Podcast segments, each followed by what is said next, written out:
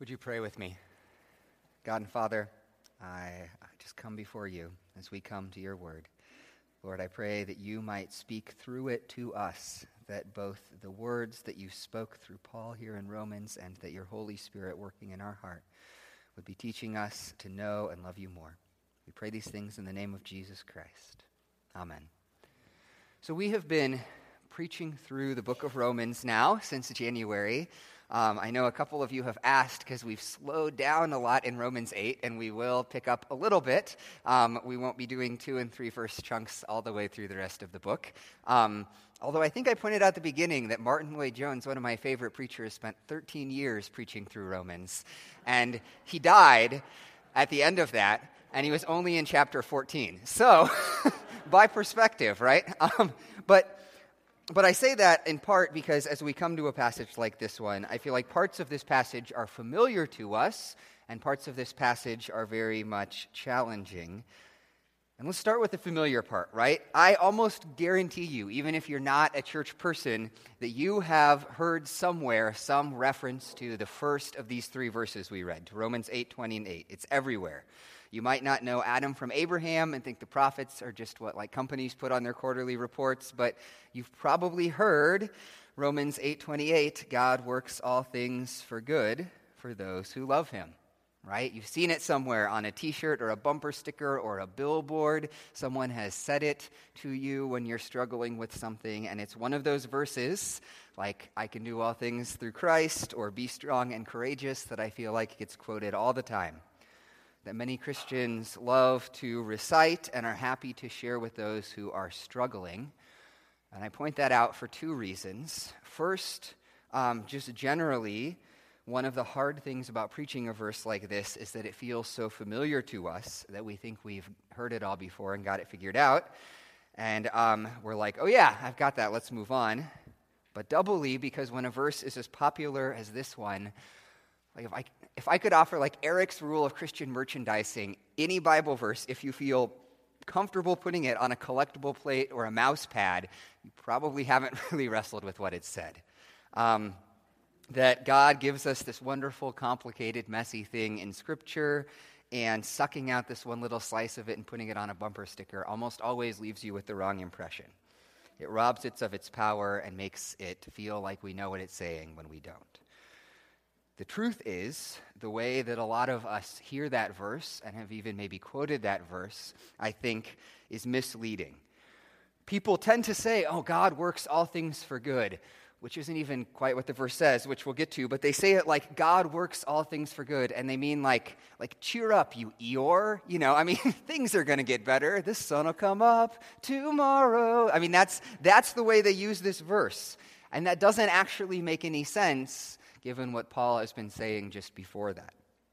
If you've been with us the last few weeks, you know that Paul's been discussing, um, in many ways, our suffering and the way we ache under our suffering, starting in verse 18. Here's his image from a couple of verses ago. He says, We know that the whole creation has been groaning as in the pains of childbirth, right? Which we, like we said then, it means like it's been going through something as painful as labor um, right up to the present time. And not only so, but we ourselves, who have the first fruits of the Spirit, groan inwardly as we wait eagerly for our adoption to sonship and the redemption of our bodies. He says that we are groaning in a pain as bad as labor, and you don't tell a woman in the midst of labor, oh, just cheer up, you Eeyore, right? That's a bad idea. Paul in this verse is saying something I think both more beautiful but also more challenging than we realize. But to get there, and uh, to try to process what I think verse 28 means, we actually need to start with verses 29 and 30. If you notice at the beginning of verse 29, it set, starts with the word for, right? Which means because. And so Paul is giving the reason for what he's saying. And so to understand it, we're going to need to start there. So let's look at verse 29. Paul starts by saying, For those God foreknew, he also predestined to be conformed to the image of his Son that he might be the firstborn among many brothers and sisters. And there are some unfamiliar words there, so we're going to just walk through them. First, God foreknew. He foreknew us, which means he knew us beforehand. Um, and here's the thing about that word there's kind of two ways I think we can hear that word. Um, our natural instinct is to hear it as if it's saying that God sort of knew us like he knew information, right? God knew, he was like aware of our existence beforehand or aware of some things about us or something. But when the Bible talks about God knowing us, it almost also means knowing, not in that sense, but in the sense of knowing personally, and in the sense of knowing with intention. So, for example, in Jeremiah 1 5, God says to the prophet Jeremiah, He says, Before I formed you in the womb, I knew you. Before you were born, I set you apart. I appointed you as a prophet to the nations. So that's personal knowing, right? God knows the prophet Jeremiah personally, and he knows him with intention, with purpose. He was calling him to be a prophet to the nations. In fact, sometimes that intention is exactly what, what the word know means. So if you look like in Genesis 18, God is talking about Abraham, who he called out as this person from among all of the people in the world. And he says, For I have chosen him, Abraham, so that he will direct his children and his household after him to keep the way of the Lord. And that word that the NIV translates chosen is just the word to know, right? It's not, I mean, it's the Hebrew word for know. God's knowing Abraham is about him choosing and calling out Abraham. That's how Paul also uses the word, relationally and with intention. So, like in Galatians 4, Paul says, But now that you know God, or rather are known by God, how is it that you are turning back to those weak and miserable forces? So Paul says, You know God, right? And he doesn't mean information. He doesn't mean like you know that God exists. He means that you've entered into this loving personal relationship. And then he has to step back and say, But wait, but what I mean by that really is that you were known by God, that God knew you first. And that's somehow what created that knowledge. I know some of you might be wondering why we're digging into that word, but. Um, that's going to become clear in a minute because of the way it ties into the next word. But to summarize that, when we say God foreknew, we mean that God knew us personally and with intention before the foundation of the world. And then that connects to the second word that Paul uses God predestined us. God predestined us. Some of us don't know what that word means, and so we're kind of left scratching our heads. And some of us do know what that word means, and so you're probably feeling nervous. And this is a hard and debated topic. I want to say this before we get into this second word. But um, one of the things about preaching through Bible books is that it's in our text for this morning, so we're going to talk about it. First, let me just define what the word means, and then we'll discuss it, okay? Predestined means decided beforehand, determined in advance. So, in the case of the Bible, it usually means determined before creation, determined back at the beginning of things, because God doesn't exist within time. So, those God foreknew he decided beforehand that they would be conformed to the image of his son. So that's what the verse says. So, what does that mean? First, let me just give us some other Bible verses.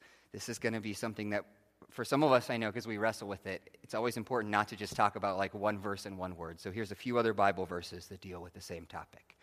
So, Paul in Ephesians 1, for example, even as God chose us in him, Jesus, before the foundation of the world, that we should be holy and blameless before him. In love, he predestined us for adoption as sons through Jesus Christ, according to the purpose of his will. So God chose us in Jesus before the foundation of the world, Paul says, and in love, he determined beforehand um, our adoption, and he did it according to the purpose of his will, which is Paul's way of saying just because he decided to, not for some other reason.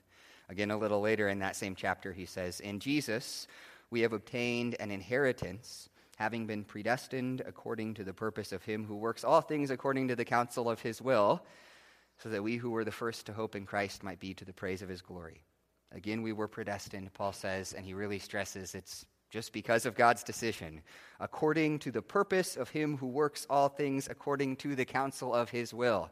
Is saying essentially he did it because he decided to, based on the decision of him who works out everything as he decides. Um, Jesus talks the same way, too.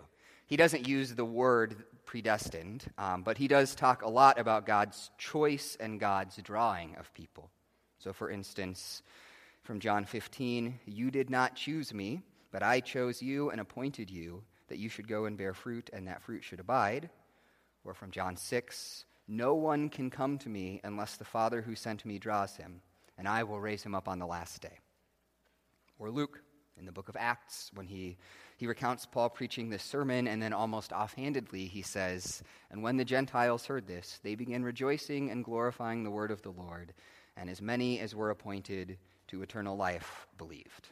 As many as were appointed by God to eternal life believed. And we could look at more verses. There's actually a bunch from the Old Testament and some more from Paul and from Revelation. Let's talk about that means, all right? So, first of all, like we said, this is an issue where Christians disagree. And so we should be aware of that and gracious about it as we disagree. But it's important when we recognize that Christians disagree that we not let that then say, well, we shouldn't think about it, right? God put all of those verses in the Bible, and we need to do our best to try to figure out what to make of them. So let me suggest basically there's three different ways that people understand all of those verses I just read, okay? The first option that you have is to say that when it talks about being predestined and chosen, that means chosen beforehand, particularly as individuals, but that the foreknew, right, in our verse, the new beforehand, means something like foreknew whether, if those individuals were left to themselves, they would choose God or not, right? Or like that foreknew whether, um, based on without sin, if they would have faith in God, then that's, that's the reason that God chose them. Um, and that actually that sounds helpful in some ways because it sounds like it removes this tension we feel with the idea of God choosing to save certain people. Um, but it does have some issues. First of all, like we said, foreknew almost certainly doesn't mean just knew some information about somebody, right? It's used personally and often in terms of God choosing and calling people. It also doesn't fit with the stress that some of those verses we just read puts on God's choice when Paul says that God predestines people according to the purpose of him who works all things according to the counsel of his will, that probably just isn't how you'd talk if what you were trying to say was he predestines them according to some decision that they're going to make. And that idea actually gets really dangerous, which is why I personally find it um, problematic. Because if you think about what that's saying, that's saying that God looks down the halls of history and says, Who am I going to save? Right? Who am I going to choose to save? Well, here is this nice person who's going to choose to have faith in me, and I will save them. And who, here's this other person, and they're not, and so I'm not going to save them, right? And that actually starts getting problematic because that means that God chose to save you because you deserve it, right? That you did something, made some choice, and that's what makes the difference, that it rests in you. And that breeds a dangerous pride and isn't biblical as Scripture insists that it's nothing in us that, that's the reason that God chose to save us.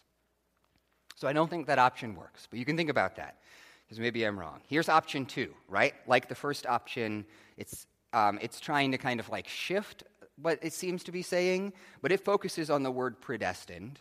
And it would say that, yeah, God foreknew and predestined certain people for salvation, but it's talking about just people as a group, not individually that God is choosing to save Christians, right? To save the church, but he isn't determining anything about individuals in that group.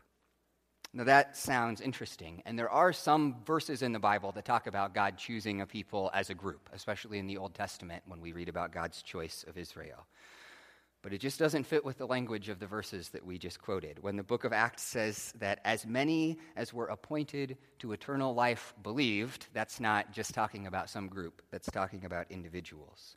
When Jesus says, No one can come to me unless the Father who sent me draws him, again, that sounds like it's talking about individuals. Plus, it's really hard to understand how you choose a group without choosing the individuals in it. I can't choose to love my family, but not that one uncle, right? you know, I mean, like, we have a sense that by choosing a group, you almost always are also connected with the individuals in it. So, if neither of those options work, what do we do? Well, it seems to me, and this is the third way you could read those texts, is that um, you take those verses at face value. So, God chose people who he would save from before the beginning of time, and he put in place his plan to save them. And um, so he chooses who he will save, and then he predestines them for salvation. And then, as we'll get to in a minute, he works out that salvation. So that's a hard idea, right? And I know it is. So before we talk about it, because in just a minute I'm going to suggest there's actually something good about it, let me just say a few things because I feel like that idea raises all kinds of questions for us, right? So, first of all, we might ask if that's true, why do I have to become a Christian or do anything? Why can't I just do what I want if God chose me? That idea that God chose to save certain people from before the foundation of the world um, doesn't say anything about what I'm called to do.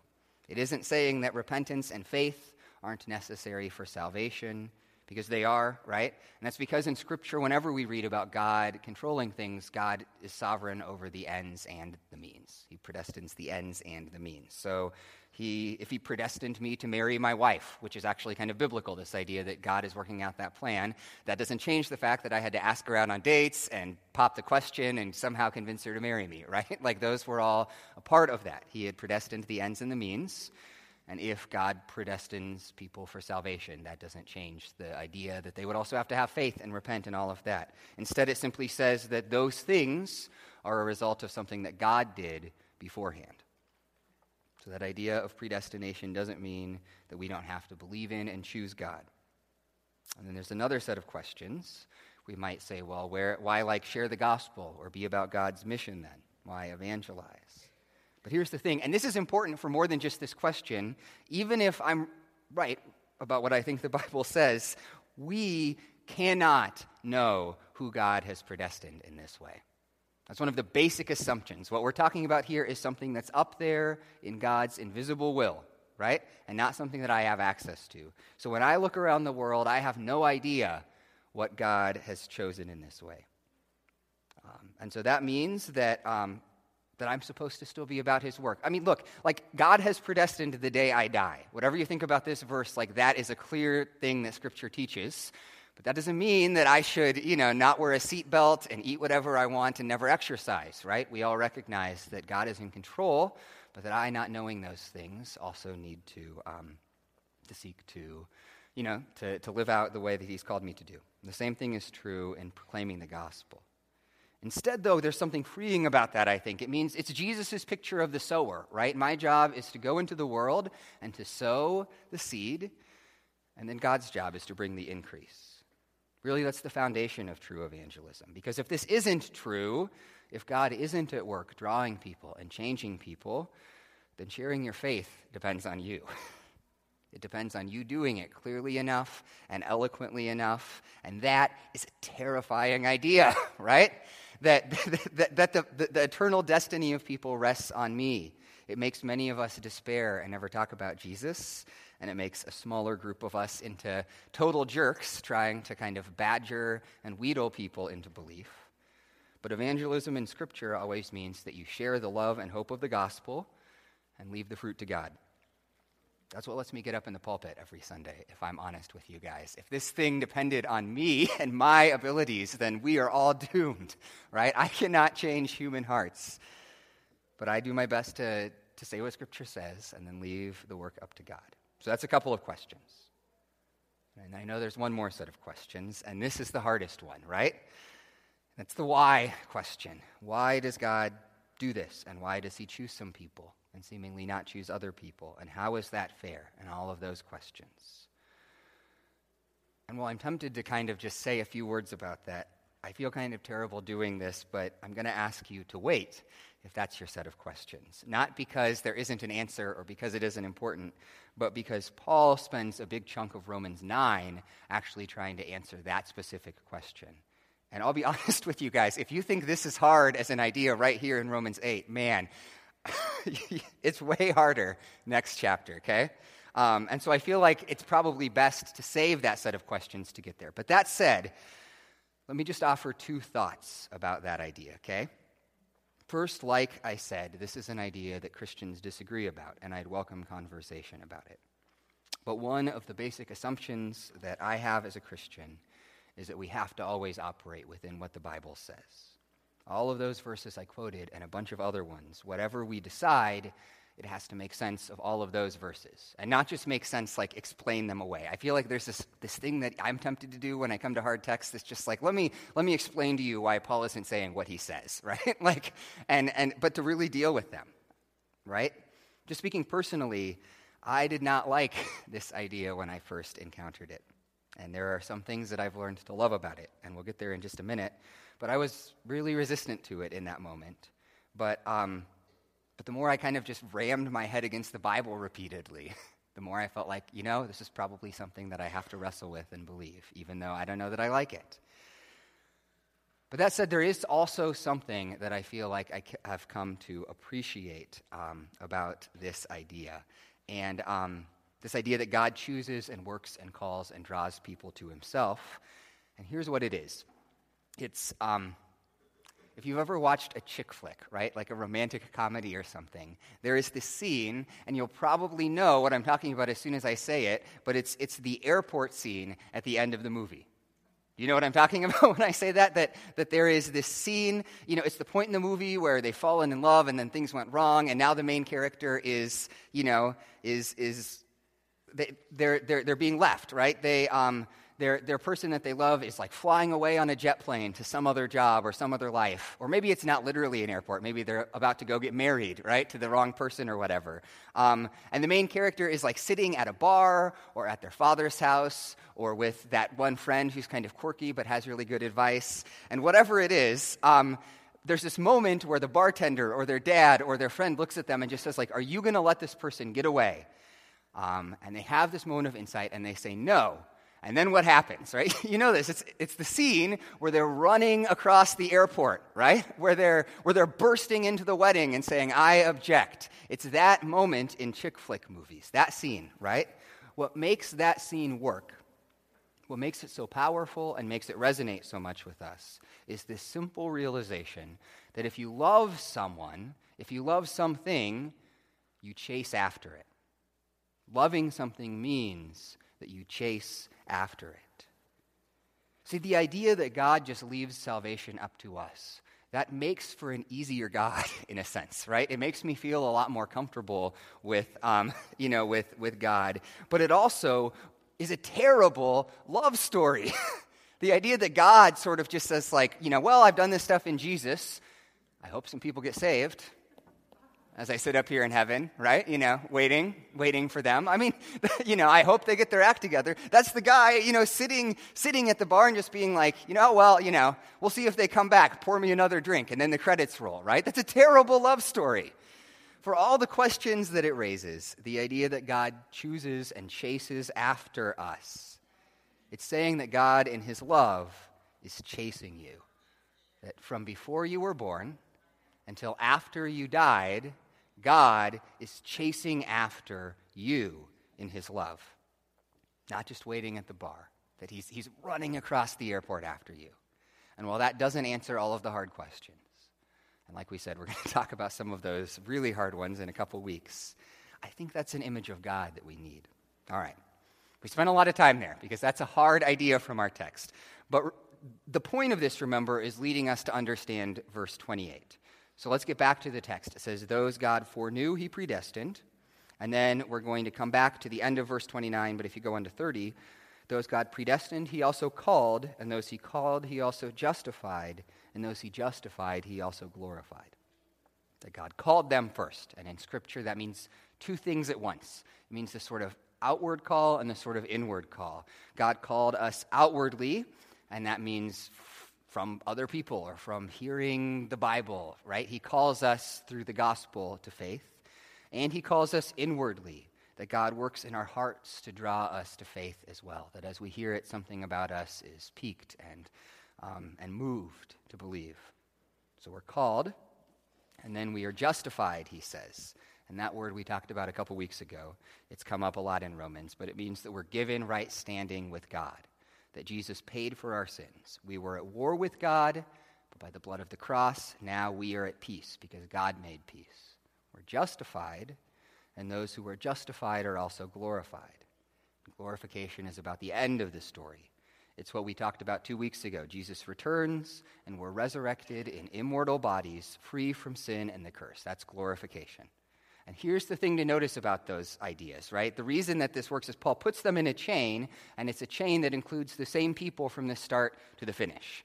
Do you see that? That those God foreknew, he also predestined. Those God predestined, he called. Those he called, he justified. Those he justified, he ultimately will glorify. And that's the first part of what helps us make sense of verse 28. So if we look at verse 28, it says, And we know that in all things God works for the good of those who love him who have been called according to his purpose. We often skip the end of that verse, but Paul says that God does this for those who have been called according to his purpose. That is Paul's way of summarizing everything that we just said. God chose to save you, and He called you because of that purpose. And so, those called according to God's purpose are those who are all of the things that He just listed, right? Foreknown and predestined and justified and glorified. And so, then if you look at the beginning of the verse, and He says, And we know that in all things God works for the good of those who love Him. Well, first, notice that it does not say that God makes everything good, right? That's how many people use the verse, but it's not saying that. Instead, Paul says that God is working good in all things. Those things might be bad, and Paul's not denying that. The world, in, in the things around us, might be at work for our destruction, and the devil might be at work for our destruction, but God, at the same time, is at work for our good. And the certainty we have of that is the list of things that Paul says in those next two verses. We can trust that God is at work for our good because from start to finish in God's story, He has been about loving and saving us. That before, the, before creation even happened, right, before there was even space or time, God had willed and loved to save you. And at the end of things, when eternity stretches on unimaginably and we live in glorified bodies in a glorified world, God is loving and saving and has chosen us. And if that's true, then that can give us confidence that everything in between is also a time when God is with us and is at work for our good. Even in the hard stuff, God is still at work for our good, even as life brings all sorts of hard and terrible things our way. Not that the things aren't bad, but that even in them, this God who will never let us go is working our good. But that can still leave us with some questions, and we can still wonder how does that work? And how can good be worked in this? Because, like, part of the answer is that we don't understand God's work, but the other part is that we also misunderstand what good means in this verse. We need to ask the question what is good?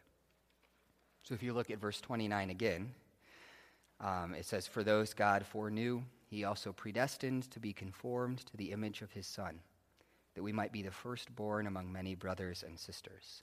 And like I said, we skipped the second half of that verse, remember, when we walked through it before. But it says that we, um, that we would be conformed to the image of his Son. That's what God is at work doing. That is the end goal of God's work in the world. And that's describing something that ultimately happens at our glorification. Our resurrection, in a sense, is becoming, it's pictured in Scripture as becoming like Jesus is, free from sin and immortal and glowing with the glory of God. Um, but that's also describing something that is true of us right now, or becoming more true of us right now in this age. That God is at work to make us more like Jesus. And that's what it means to be a Christian. That word means a little Jesus, a little Christ. Jesus is the direction that God's shaping us right now. But here's the thing about that. If you look back at verse 28 again, it says that we are called according to God's purpose and verse 29 told us what that purpose is. That purpose is to grow us to be more like Jesus. And then that rolls back to define what we mean by good. So, good in verse 28 means being conformed to the image of Christ. See, I think that's where we go wrong. We tell people that God is working for their good, and what we mean is that God is working for their comfort. God is working to make things a okay and hunky dory in life, right? But what Paul is saying is that God is working to make us more like Jesus. And the question I'm left reflecting on as I sat in this text is how much do I actually want that? I mean, that's what I'm called to desire as a Christian, right? I'm called to long for transformation. Not just that my circumstances would be a little nicer, but that I would be made more like Christ and show his love and show his holiness and show this true, deep, beautiful humanity to the world. And the truth is, I really often don't desire that very much. And I know that because you can measure my desire. You can measure desire in what you're willing to see as worth it for, um, for something, right? Like, like my kids say they want to learn to play the piano and, that, and i say oh great you know let's, let's sit down and have a piano lesson and it's like no no no we want to go play outside right okay well you need to practice well no no we don't want to do that right and the answer is obviously that you're saying you, you, know, you desire to learn to play the piano, but not very much. And the same thing, I think, can be true of us when it comes to becoming like Jesus. If we say we want that, but, um, but we aren't willing to see that as particularly good, right? If we aren't willing to look at that and say that that's something that, that I'm longing for in a way that, that changes how we look at life, then that should make us stop and ask if that's the thing that we really want. Now, stop, because I say that and I know that some of us, some, we feel guilty when we hear that. I feel guilty when we hear that. And the answer to that is not to just beat yourself up, right? The answer to that is to, to pray and seek to have your desires be changed. I mean, that's how you get, that's how you learn to play the piano, right? you learn to want to play it more. Um, the more you want it, then the more worth you give to it, and the more you're willing to pursue it. And the same is true of being like Jesus. We need to train ourselves to recognize the all surpassing worth of knowing Him and reflect on the beauty of what He calls us to. And as we do that, we can start to be encouraged by the truth that Paul tells us here, which is that God is at work, no matter what happens, to make us more like Christ. But also don't hear what I'm not saying in that. I'm not saying that we should look at the struggles of life and say, hey, I don't mind right? It's all good. I don't care about the hard things that happened because, you know, I'm just getting to be more like Jesus. What I am saying is that the more we care about becoming like Jesus, the more we care about glorifying God, and the more we hunger and thirst for righteousness, then the more capable we are to handle suffering. Not because it isn't terrible, but because we have a hope ultimately set in something that can endure it, right? I mean, that's the problem with setting your hope on your circumstances or something in this life is it is an unsure foundation because it can be taken away from you. I mean, it can, right? We all know that. In our dark moments, we're all terrified of that fact. But if our ultimate hope is in Jesus and the way that God is making us more like him and the way that he will ultimately unite us to him in glory, that is a hope that the world cannot touch.